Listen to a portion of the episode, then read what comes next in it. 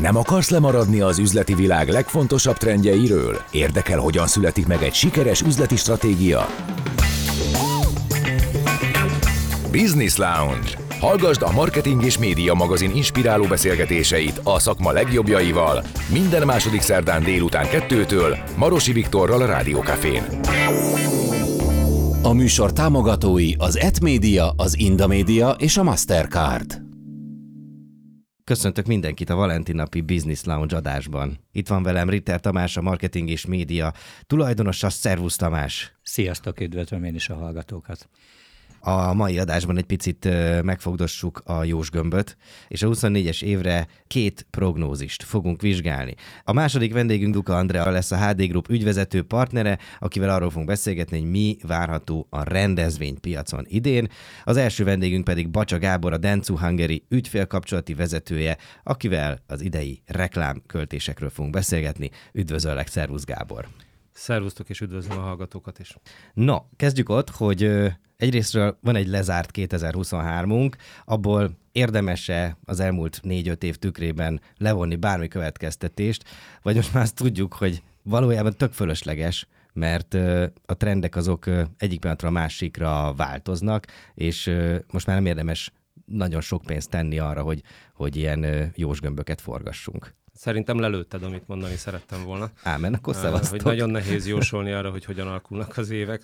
Szerintem a Covid óta minden év hozott valami meglepetést és, és váratlant, de természetesen érdemes azért visszanézni, hogy mit, mi történt 2023-ban, bár kicsi zárójában megjegyzem, hogy még mindig nincsenek meg az, a, a, a piaci adatok teljes körűen elérhetően. Egy elég nagy költési volumenről, a digitális piacról még, még nem látunk minden adatot. Ugye a nagy nemzetközi játékosok számait, Meta, Google csak jó néhány hónap késéssel majd a reklámtortában fogjuk igazán látni. De azért elmondható, hogy egy, egy meglepő és a magyar piac szempontjából a nemzetközi trendektől egy kicsit eltérő év volt 23. Nemzetközileg hát a recessziós félelmek azok elég rendesen rányomták a bélyeget a, a médiaköltésekre. Nem is nőtt igazán a nemzetközi piac. Magyarország ezzel ellentétben úgy tűnik, hogy egy egészen jó évet produkált. Itt, itt nem foglalkoztak vele, hogy válság van, de, nyomták médiapiac, de, mindegy, de, ott kell lenni, jelen kell lenni. Fogla, foglalkoztak vele, de nagyon óvatosan tervezett mindenki, és ez fel is borította az évet mindenki kivárt, megvárta, hogy mi történik. Szerintem nálunk nagyobb volt az ijegység, és nagyon óvatos lett az év eleje, és aztán mindenki úgy érezte, hogy az év végére, hogy hát nincs is itt akkora nagy baj, és ezek a büdzsék felszabadultak, úgyhogy a tavalyi év vége az, hát én nem is emlékszem ilyen időszakra, elfogyott minden a piacon, ami eladható média felület volt. Televízióban folyamatos alulszállítások, közterületi piacon nem lehetett felületet foglalni wow. szeptembertől kezdve. Tehát olyan, olyan dömping volt, olyan igény jelent meg a piacon, tehát amit nagyon régóta nem látott a, a szakma. Ennek... Nekem van egy ilyen carpe diem hatása ennek. Szóval, hogy most még költsük el azt, ami van idén, ki tudja, mi lesz jövőre. Hát ez minden évben van ilyen természetesen, tehát azt a büdzsét, amit el lehet költeni, azt azért költsük el, mert ha nem költjük el, akkor jövőre eleve alacsonyabb szintről fogunk indulni. Igen. Tehát ezt, ez egy természetes reakció a, a cégektől. Az is, hogyha működik a piac, és nincs nagy visszaesés, nem kell visszafogni a, a költségeket, akkor azokat jó, az, az a jó működtetni a piacot. Hát ugyanakkor ennek a hatása a jövőre, Természetesen az, hogy azok a média tulajdonosok, akik nem győztek elég terméket előállítani, kifogytak mindenből, jelentős áremeléssel kezdték az évet. Ugye novemberben bejelentették a televíziós house-ok, hogy milyen árazással fordulnak le 2024-re. Lehet tudni nagyjából hány százalék áremelés? Hát ugye ezt azért nehéz megmondani, mert szezonálisan nagyon változnak a televíziós árak, és a szezonindexek változtatásával emeltek árat a szélszhazok, tehát attól függ, hogy ki milyen szélszhaust használ, milyen intenzitással és milyen időszakban, de a, a piaci átlag számítás, a Kantár készített egy ilyen számot, az, az 28 százalék körüli áremelést jelent, oh, ami látható nagyságrend. Soknak is tűnik így hirtelen. Ilyen, ilyen nem, nem nagyon hmm. emlékszünk ki erre. Hmm. Azt lehet egyébként tudni, hogy mi volt ennek a nagy költési dömpingnek az oka? Szerintem a, nem összességében a pénz lett sokkal több a piacon, az időzítése lett nagyon az év végére kihegyezve. Ezt mondják, hogy a, hogy a magyar reklámpiacon olyan a karácsony, mint Amerikában az NFL. A, mi az a Super Bowl? Ez is igaz általában, de most még inkább igaz volt, mert nagyon sokan tartalékoltak büdzséket, zároltak, visszatartottak, hogy majd meglátjuk, és ezek, ezek szépen felszabadultak, és hát olyan, olyan igényt gerjesztettek a piacon, ami lehetővé tette, de egyébként egész év folyamán jól ment a, a televíziós szélszázok nem panaszkodtak, tehát el tudták adni, amiük volt, évvégén már nem tudtak annyi nézettséget produkálni, amennyire igény lett volna. Úgyhogy ez az áremelés, ez biztos, hogy befolyásolni fogja a 24-es hmm. piaci trendeket. Ugye a hivatalos számok még nincsenek meg, azt hiszem, hogy valamikor márciusban jönnek ki a reklámköltési adatok. Mit gondolsz egyébként, hogy hogy alakult a 23-as év a 22-eshez képest? Hát növekedés volt nominálisan biztosan. Ugye itt majd az lesz a kérdés, hogy az inflációval, uh-huh. Uh-huh. A, a tényleges piaci, valós, mindenki által érzett inflációval korrigáltan, hogy alakulnak a számok ebben én azért nagy változást nem várok, tehát hogy ott azért nem volt drasztikus növekedés, mm. inkább azt gondolom, hogy ha, ha kikorrigáljuk ezeket az inflációs hatásokat, akkor nagyjából szinten maradtak a költések, mm. vagy minimálisan növekedhettek. Azt láttuk, hogy a COVID idején mindenki befagyasztotta a médiaköltéseit. Szóval ott akkor tényleg nullára lecsökkentek a médiaköltések, de aztán rájöttek nagyon sokan, hogy hm, hát ez nem is annyira jó ötlet, mert hogy érdemes inkább láthatónak maradni, és akkor a második hullámnál már mindenki másképp cselekedett. Ezt a tanulságot lehet-e látni így négy év távlatából a médiapiacon és a költések tekintetében, azt lehet-e látni, hogy, hogy ebből ezt a hibát, ezt hibát, most erős záró, vagy idézőjelesen nem követik el újra hál' Istennek nem, ezt azért hál' Istennek, mert nem volt olyan szituáció, ahol befagyasztás olyan szinten fölmerült volna, mint a Covid alatt. Azért az, az, az infláció az elég erős volt. Tavaly. Elég erős volt, de azért nem volt egy olyan csikorgó fék a gazdaságon, hogy kisenyítjük a boltot. Uh-huh. Tehát, hogy biztos, hogy nem fogunk forgalmat tudni uh, produkálni, vagy nagyon lecsökkentettet, ahogy egy csomó kategóriában ez a Covid alatt realitás volt. Ugyanakkor azt nem mondanám, hogy az feltétlenül mindig hiba, hogyha megállítják a, a reklám költéseket, ahány cég annyiféle működés, ahány piac annyiféle működés. Tehát mozikampányt, már hogy re, mozifilmek kampányát, miért futtassunk, amikor nem lesznek Nincs bemutatók, mozi. nem mehet be senki a moziba, tehát hogy tehát mm. vannak kategóriák, ez magától értetődő és természetes, Uh, és vannak cégek, akiknek az életében nem úgy van csak, hogy azért elköltjük azt a igen tetemes befektetést, uh-huh. amit, amit a médiaköltés jelent, tehát itt azért cégműködés is ezt jelentősen befolyásolja. Tehát nem lehet így általánosan azt mondani, hogy ez egy hiba volt. Egy reakció volt, az kétségtelen, hogy többen azok a közül, a cégek közül, akik behúzták a kéziféket, azt tapasztalták, hogy azonnal visszazuhant a, az értékesítésük, még azok a konkurensek, akik esetleg tovább költöttek, ha abban a szektorban ennek volt realitása, ők részesedést tudtak növelni.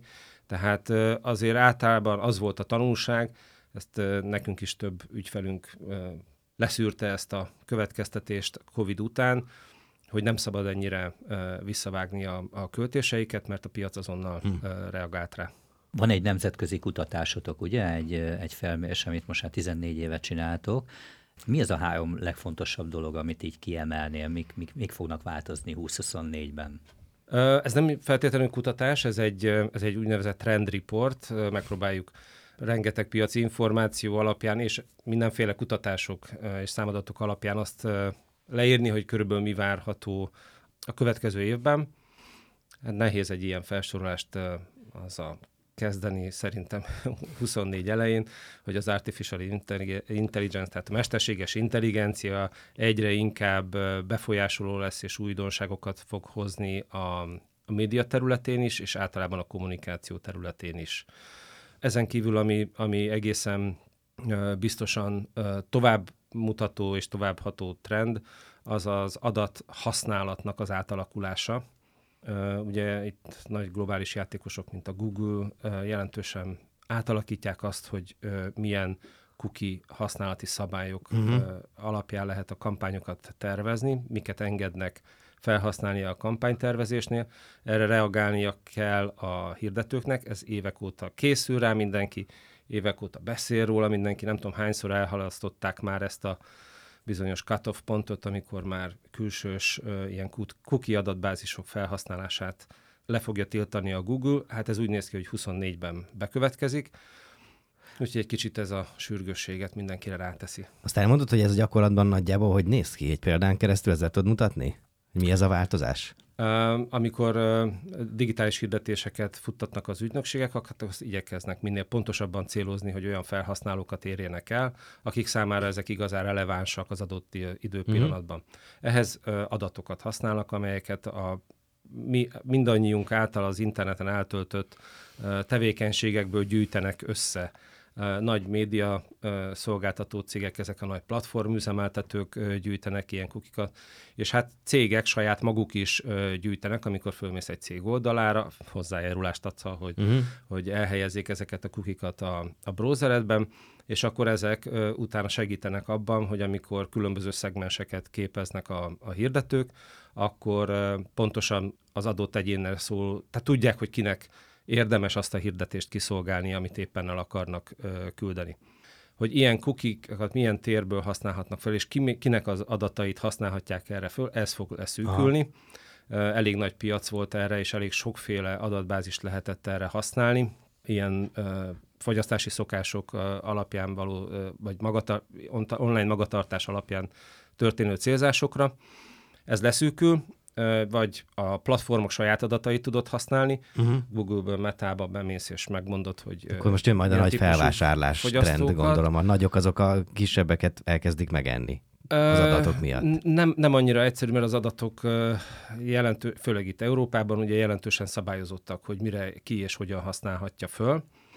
Itt, ami igazán előtérbe fog kerülni, az, hogy a cégek a saját adataikat lesznek kénytelenek egyre inkább erre használni, tehát azok a hűségkártyák, beregisztrált egy oldalra, és ott felhasználó leszel, megosztasz magadról adatot, látják a fogyasztásod történetét, milyen rendszeresen térsz vissza, ezeket az adatokat tudják gyűjteni a cégek, ez teljesen jogtiszta, átlátható, te hozzájárultál, és ennek a segítségével fognak tudni pontosabban célozni, tehát egyre fontosabb lesz az, hogy a saját fogyasztóiról mindenki ténylegesen többet tudjon meg. Én egyébként beleolvastam ebbe a, ebbe a riportba. Szerintem félelmetes, hogy a technológia az mennyire átveszi a, gyakorlatilag mennyire domináns lesz a médiatervezésben, médiafogyasztásban. Kérdésem az az, hogy, hogy, hogy látom a nemzetközi trendeket, Magyarországon is ez lesz? Szerintem ez van. Tehát, ez hogy a mesterséges intelligencia az most buzzword, és mindenki használja, és mindenki erről beszél. De hát ha őszinték vagyunk, a média tervezés jelentős része mesterséges intelligencia alapon történik már legalább tíz éve. Hmm. Programatik típusú uh, hirdetési rendszerek mind mesterséges intelligenciával, a Google, a Meta mind mesterséges intelligenciával szolgálja ki a hirdetéseket. Ezek machine learning, tehát tanuló algoritmusokra épülő megoldások, de ezek részei. A médiatervezésben az optimalizációra használt eszközök, ezek mind ö, olyan mesterséges intelligencia ö, megoldások, amik nem a generatív AI, tehát a, a, az új tartalmat létrehozó újfajta mesterséges intelligencia megoldások, amik most nagyon trendik, uh-huh. tehát ChatGTP és társai, uh-huh. uh, hanem ezek a, a, tanuló algoritmusokra épülő uh, adatrendszerek, és ezért is fontosak az adatok a média tervezésben és a média, uh-huh. média működtetésben, mert ezek az algoritmusok nagyon sok adatból tudnak csak jól működni az, arra a kérdésedre akkor egy gyors válasz, hogy ez mennyire trend Magyarországon. Az eszközök elérhetők, tehát ugyanazokat az eszközöket használjuk jelentős részben, mint bármelyik fejlett piacon, azért zárójelben jelentős részben, tehát azért vannak hiátusok, ez egyértelmű. Amit én, én nagy akadálynak látok, hogy, hogy az adatmennyiség, ami rendelkezésre áll ahhoz, hogy az optimalizáció valóban jól működjön, az egy picit szűkös.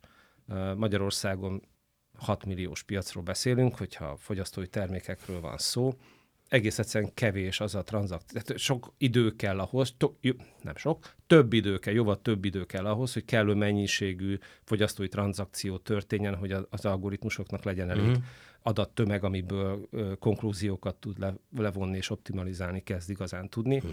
Ez nyilván egy, egy jóval nagyobb piacon, sokkal gyorsabban történik meg. Tehát ez is egy korlátja, és hát azért vannak olyan piaci szegmensek, ahol hát a média tervezésünk az egy picit megragadta előző évtizedben. Egy picit még visszatérnék erre a cookie szabályozásra, hogy ez feltételezem, hogy a nemzetközi szabályozások miatt jött létre most ez a szűkítés, amit az előbb mondtál, hogyha ezek a nemzetközi szabályozások nem történnek meg, akkor lehet látni, hogy nagyjából hogyan viselkednek ezek a média cégek?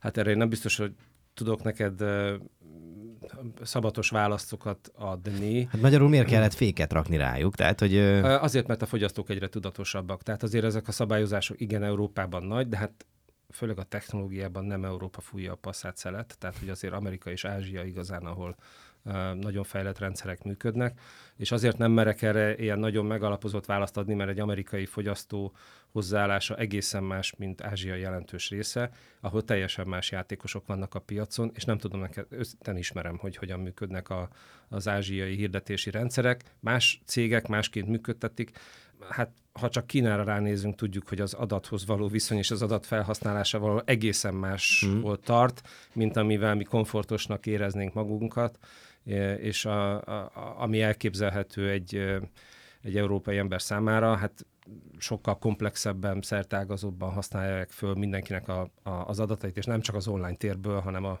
a fizikai valóságból is gyűjtenek magatartási adatokat folyamatosan. Egyébként az elmúlt években ez, erről rengeteget hallunk, ez mondjuk a tíz éves távlatban, ez elhozta a fogyasztók tudatosságát az online térben? Hát szerintem így kimondani nem merném, tudatosodnak a fogyasztók. Az online térben még mindig azért nagyon lazán kezel sok mindenki sokféle adatot, hát azért a, az online fraud ö, problémák ö, nem csökkennek, sőt, hmm.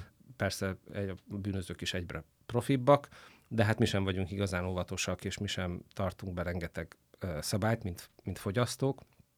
De biztos, hogy tudatosodik a fogyasztó, és tíz évvel ezelőtt valakinek azt mondtad volna, hogy az adataid milyen értékek, és hogy hogyan kell rá vigyáznod, akkor furcsán volna. néztek volna rád. Ma pedig azért az emberek általában tisztában vannak azzal, hogy itt egy, egy, egy jelentős személyes információcsomagot adnak át hogy azért kapnak valamit. Uh-huh. És előbb-utóbb azért figyelünk arra is, hogy kapunk-e érte valamit valóban, vagy csak úgy elviszik tőlünk ezt az adatot, és üzletet csinálnak. Tamás, marad benned valami? Azt gondolom, hogy nagyjából átbeszéltük. Gábor, nagyon szépen köszönjük, hogy itt jártál ma nálunk. Örülök, hogyha tudtam segíteni.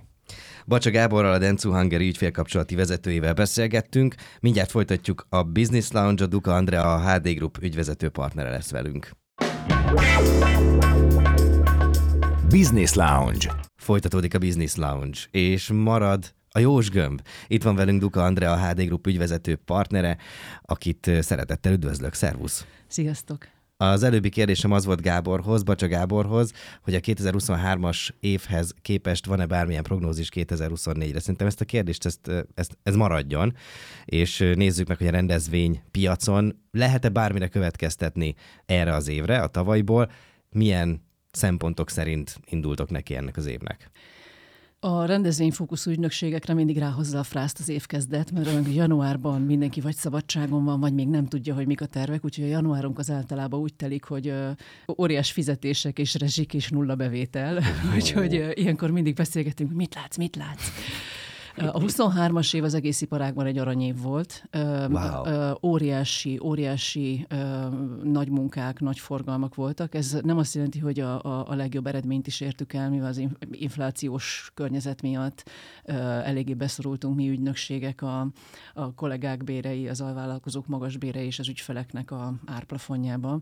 Viszont a valaha volt leg, legintenzívebb és legnagyobb forgalmú év volt. Ezt az okozta, hogy volt két év Covid, amikor nem volt rendezvény, volt a 2022, amikor nagyon óvatos volt mindenki. Nem lehetett tudni, hogy visszajön-e, vagy uh-huh. sem, és ezért nem nagyon terveztek és elkezdtek nagyon hiányozni egymásnak az emberek. Tehát még mindig volt olyan, hogy úristen, te ilyen magas vagy, mert még csak online láttam. Úgyhogy a 2023 emiatt nagyon intenzív volt. Megkockáztatom azt is, hogy, hogy azt, amit elértünk, hogy a rendezvény kommunikációs eszköz elsősorban, hogy még azt is egy picit felülírta azt, hogy találkozási eszköz. Hogy hmm. nem, nem, a, nem a tanulás volt az elsődleges cél, hanem az, hogy networköljenek, találkozzanak egymással. Félig meddig meg is válaszoltál azt a kérdést, amit most feltettem volna, a motiváció. Hogy egy céget mi motivál 2000, mi motivált 2023-ban arra, hogy, hogy rendezvényt szervezzen, és vajon ez a motiváció, ez fog-e alakulni idén? Egy gazdasági oka van a, a, annak, hogy szerintem igen. Nagyon sok nagyvállalat visszaadott területeket az irodákból, és ezért már csak az emberek 80%-ának van bent például több cégnél asztala, vagy Open Desk Policy lett, és szinte soha nincs olyan, hogy mindenki egyszerre bent van. Uh-huh. Viszont belső kommunikáció egyre erősödik minden cégnél, employer brandingnek nagyon jó eszköze a, a rendezvény. Már csak a social media multiplikatív hatása miatt is lefotózza magát saját profiára, kirakja, hogy love my job, és akkor jobban jelentkeznek az ismerősei. Ez megy még egyébként, abszolút, ez divat? Abszolút, igen. Hát azoknál, akinél tényleg. Mindenki nagyon be De ahhoz például ilyen gesztusok is kellenek, hogy, hogy rendezvény legyen, ahova esetleg meghívhatja a párját mm. is, és egy olyan koncertet lát, amire mondjuk nem fizetne be pénzért. Ó, értem. Tehát, hogy ezek jó, de akkor ez viszont a cégnek lehet egy ilyen, olyan kommunikációs eszköze is, ami a belső kommunikációt segíti. Azt hiszem, hogy ahol rendezvényügynökségbe van vonva, ott mindig nagyon figyelünk erre, hogy, hogy, hogy legyenek üzenetek, és hogy figyelünk arra, hogy milyen kreatív kulcsokkal érjük el ezeket, uh-huh. a, ezeket a, a célokat, amiket kitűznek, hogy a rendezvénynek mi a célja. Milyen típusú rendezvényeket csináltak 2023-ban, vagy milyen céllal rendeztek rendezvényt a cégek? Tudjuk Én... ezt valamennyire osztályozni? A mi iparágunkban minden szubjektív és viszonylag rosszul mérhető, ezért csak egy, egy, egy, egy saját, saját megfigyelésemre vagy a másokkal beszélgetésre tudok hagyatkozni. Rengeteg volt a belső kommunikációs esemény, amik addig Teams meetingek voltak két teljes évig, vagy szinte három évig, azok, azok újra eseményé váltak, és a vezérigazgatók meg a helyettesek kiálltak, és elmondták, hogy mi a helyzet. Beszéltek magukról, mint emberről, ez is iszonyatosan fontos volt, és szerintem egy nagy tendenciája volt a tavalyi évnek, hogy, hogy ők is megmutatták, a saját emberi mi voltukat, nem csak a céges stratégiát hmm. és irányelveket. Ez azért érdekes, mert uh, ugye a, a technológiák, uh, meg a bennünket kiszolgáló technológiák egyre fejlettebbek. Tehát a közösségi felületeken egyre intenzívebben, egyre többet kommunikálunk, és akkor itt van az, amikor a való életben találkoznak az emberek, szóval, hogy ez ennyire érzékelhető, hogy, hogy jön, jön vissza az az igény, hogy minél többen minél jobb minőségben legyünk együtt? Óriási ereje van, én azt látom egyébként egy nagy vállalatnál. Tehát, hogy, hogyha egy 40-50 fős cég van, ahol az igazgatóhoz be lehet menni bármikor, és be lehet kopogtatni, vagy időpontot lehet kérni, az egy teljesen másik élethelyzet, mint amikor egy uh-huh. 10 fős vállalat van, és soha nem látja élőbe a vezérigazgatót. Óriási ereje van, hogyha kiáll, vagy hogyha, vagy hogyha magáról beszél egy kicsit a családjáról, a saját nehézségeiről. Nyilván ennek van egy nagyon jól uh-huh. megkonstruált menete, de, de nagyon, nagyon sokat jelent a, a dolgozóknak. Mik azok a klasszikus hibák, amiket elkövethet egy cégvezető a rendezvényén. Most itt eszembe jutott így vizuális alkot vagyok, szóval látom magam előtt, voltam néhány rendezvényen így év végén, amikor kiállnak vezetők, mondjuk 600-800 alkalmazott elé, van ilyen, amit semmiképpen nem szabad csinálnia? Hát ha tíz évvel ezelőtt kérdezed, akkor elkezdem sorolni, hogy mik ezek a hibák. Most már egyre tudatosabbak a cégvezetők. Én azt hiszem, hogy még mindig nem készülnek fel eléggé. Ugye általában most már nagyon jól beszélő vezérigazgatók vannak, akik sokat beszélnek rádióba, televízióba, podcastokba megjelennek, azt alábecsülik, hogy milyen, amikor 2000 ember előtt állnak ki egy arénába és gyakorolnak valamennyit, de, de annak a hatását, ami ott éri őket emberileg, az az energia, ami 2000 wow. emberből, két, tehát hogy a 2000 szempárból jön, azt, azt, azt hiszem, hogy még mindig alábecsülik. Mm. Nagyon kevés hibát tudnék felsorolni, hogyha egyáltalán lehet ilyet mondani, hogy nem szánják rá a, a kellő időt, hogy gyakoroljanak. Érdekes, hogy nem szánják rá, mert azt hittem, hogy a kellő pénzt fogsz mondani, és nem a gyakorlásra, hanem még mindig hallok olyanokat, hogy évvégén ú, nagyon muszáj csinálni karácsonyi rendezvényt, de még mindig spórolnak valamin. Akár a, a moderátoron, akár a zenekaron, tehát hogy ebben van-e változás, és ha már prognózisról beszélünk, akkor 2024-ben várható, várható-e bármi olyan fejlődés, ami, ami az előbbieket kiküszöböli? A tavaly évben több mint 30%-kal nőttek az árak minden szolgáltatónál, tehát hogy itt a, a, és a, a zenekaroknál óriási ugró. Tehát azzal, hogy ilyen érdeklődés lesz a lakosságban a koncertek iránt, az a zenekaroknak nagyon felhajtotta az árát. Oh, oh. És, és e tekintetben tervezniük kellett, tehát hogy most már 22-ben nem tervezték ezt tudatosan, nem számoltak sem ekkora inflációval, semmilyen, semmilyen árnövekedéssel. Én azt hiszem, hogy, vagy azt remélem, hogy 24-re terveznek ezzel Ami bennünket ügynökséget illet, mi hosszú távra tervezünk az ügyfeleinkkel, tehát hogy, hogyha adott mennyiség, pénzmennyisége van, akkor próbáljuk a legtöbbet kihozni abból, mert nem egy darab rendezvényen szeretnék nyerészkedni, hanem azt szeretném, hogy legyen egy hosszú távú uh-huh. jó kapcsolatom, akár ajánljon más ügyfélnek, és emiatt mindenkivel partner vagyok, hogy, hogy, hogy az adott pénzből a legjobbat hozzuk ki. Van-e bármi új technológia, ami mondjuk az elmúlt, elmúlt évben mondjuk megjelent a rendezvényszervezésben, vagy, vagy, vagy ez nem jellemző? Tehát itt a technológiai fejlesztés az, az, az, az, az nem jelenik meg a rendezvénypiacon. Azt hiszem, hogy sok iparágban megőrültek a, a mesterséges intelligencia ö, lakossági megjelen... volna kihozni, köszönöm. Lakossá, lakossági megjelenésétől mi is. Én cégvezetőként azt gondoltam, hogy mostantól a junior szövegíró és a junior grafikus azt kiváltva, és a, a fizetős szoftver által egyébként teljesen megval, megvalósítva, és én magam is eladom majd ezeket a dolgokat. Hát ez nem történt meg. Ugye kettő része van a mesterséges intelligenciának, ami a rende, egy rendezvény fókuszú ügynökségnél van. Az egyik az, a, az, a, az, ami elérhető lakosságban is, tehát hogy kiavítja az angol nyelvű szövegeinket, esetleg hozzátesz ötleteket, moodboardokat uh, grafikánál tud mm. mutatni, de alapvetően olyat nem, amit én már ügyfélhez tudok vinni, tehát még mindig nem tartott a dolog. Tehát van egy ilyen lakosság által is jól látható része, és van egy része, ami, ami a rendezvényen használható, ami viszont annyira gyorsan fejlődik, hogy hogyha egy fél évig készülünk egy rendezvényre, addigra már az ember telefonján is elérhető lesz az, hogy csinál magáról egy ilyen avatárt, vagy bármit, amit tehát az kiajánlott szeptemberben, és decemberre már nem lesz poén. Ugye vannak a humanoid robotok, amik a mesterséges intelligencia fizikai megvalósulásai, ezekből, ezekből a világban van egy pár, és mondjuk úgy tudjuk, hogy van egy darab, és neve is van, de igazából 30 van, és Hongkongból ide hozzák három technikussal 100 ezer euróért. Ezt nem nagyon fizetik meg az ügyfelek, tehát ez például Magyarországon nem jelent még úgy igazán meg. Ez a mm. Sofia robot megjelent már, de akkor már kicsit le, leáldozóban volt a, a fénye.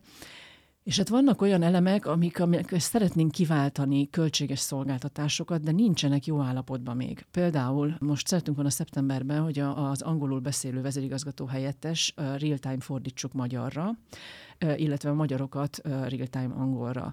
És amikor magyarul beszélt, viszonylag szépen fordította angolra, bár nem, nem tökéletesen, de az angolt teljes, teljes katyvasz volt magyarul, tehát használhatatlan oh. volt. Azt reméltük, hogy ezt az ezer fülest és tolmácsot és mindenkit kiváltunk ezzel, ami egy milliós költség, de például ez nem működik még jól. Tehát nem működik stabilan, és nem vállalják a felelősséget, hogy 2000 ember előtt lebőgnek. Tehát ez kb. egy év távlatában mérhető a változás, nem? Egyelőre ezt a tavalyi hát évet a tavalyi tudom. évet Igen, nézzük, és akkor az... emiatt egy picit a, a lelkesedése tekintetben azt hiszem, hogy elfogyott, úgyhogy most inkább árgus szemekkel figyeljük, hogy mifelé megy a technológia, tehát muszáj fejlődnie és stabilizálódnia ahhoz, hogy számunkra használható legyen.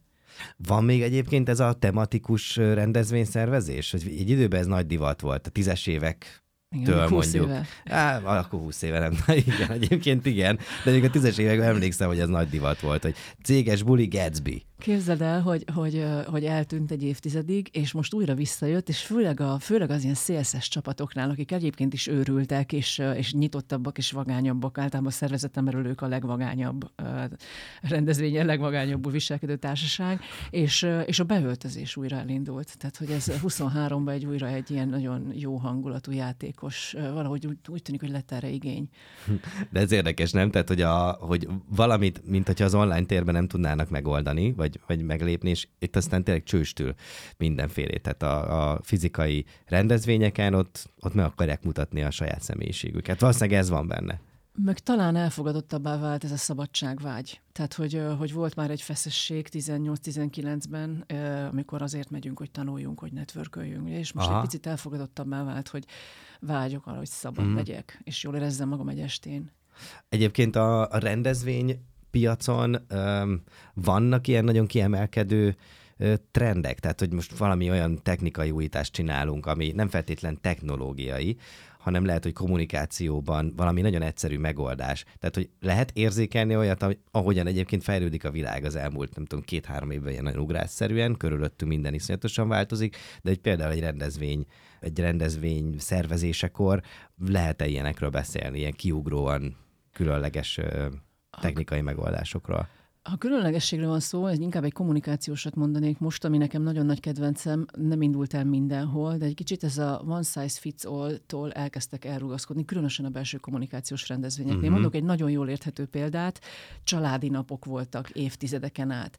És aztán a belső komosok rájöttek, hogy, hogy kizárják azokat, akinek nincs családja, vagy azért, mert egyedülálló, vagy azért, mert nincs gyereke. Pedig ez nem egy rocket science, tehát hogy azért erre rájönni. De mégis olyan, olyan annyira benne volt a néphagyományban ez, hogy egyszerűen nagyon sokáig ez nem történt meg, hogy akkor ne családi nap legyen, hanem sportnap legyen, vagy legyünk együtt nap, vagy bármilyen nevet adnak neki, és ott azon belül is, ha személyre nem is tudják szabni, de célcsoportra tudták szabni a, a, a programokat, és akkor, és el is mi ilyenkor igyekszünk még fizikailag is elkülöníteni, tehát aki egyedülálló, az nyugodtan menjen futópályára és koktélozni, és ne kelljen az arcfestésnél sorban álló gyerekeket hallgatnia. Uh-huh.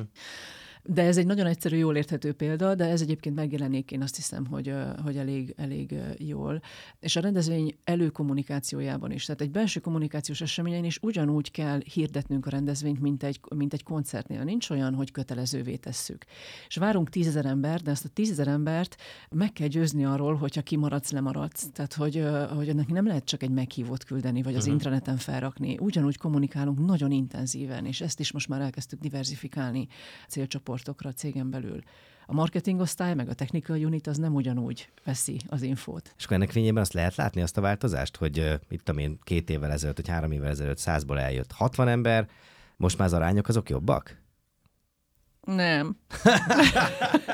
Most uh, pont, csak pont, ki, egy, csak ilyen, pont egy, ilyen, uh, egy, egy, egy november-decemberi statisztikát tudok mondani, de nem azért, mert nem akarnak jönni. A regisztráció szem nagyon jó, nagyon-nagyon sok volt a betegség ezt az információt kapjuk a regisztráltaktól, akik nem ah. jönnek el, hogy, de meg ezt látom a saját gyerekeimen is, meg saját igen, magamon igen. is, tehát hogy ezt, ezt azért megfigyelem a környezetemben, hogy rengeteg, rengeteg betegség volt november-decemberben. Ez így van mondjuk. És ez, és ez okozott olyan mértékű lemondásokat, amik nem szokványosak. Általában egy teljesen szokványos betegség időszakban 10% a lemondás, most előfordult gyakran, hogy 30% volt. Mm.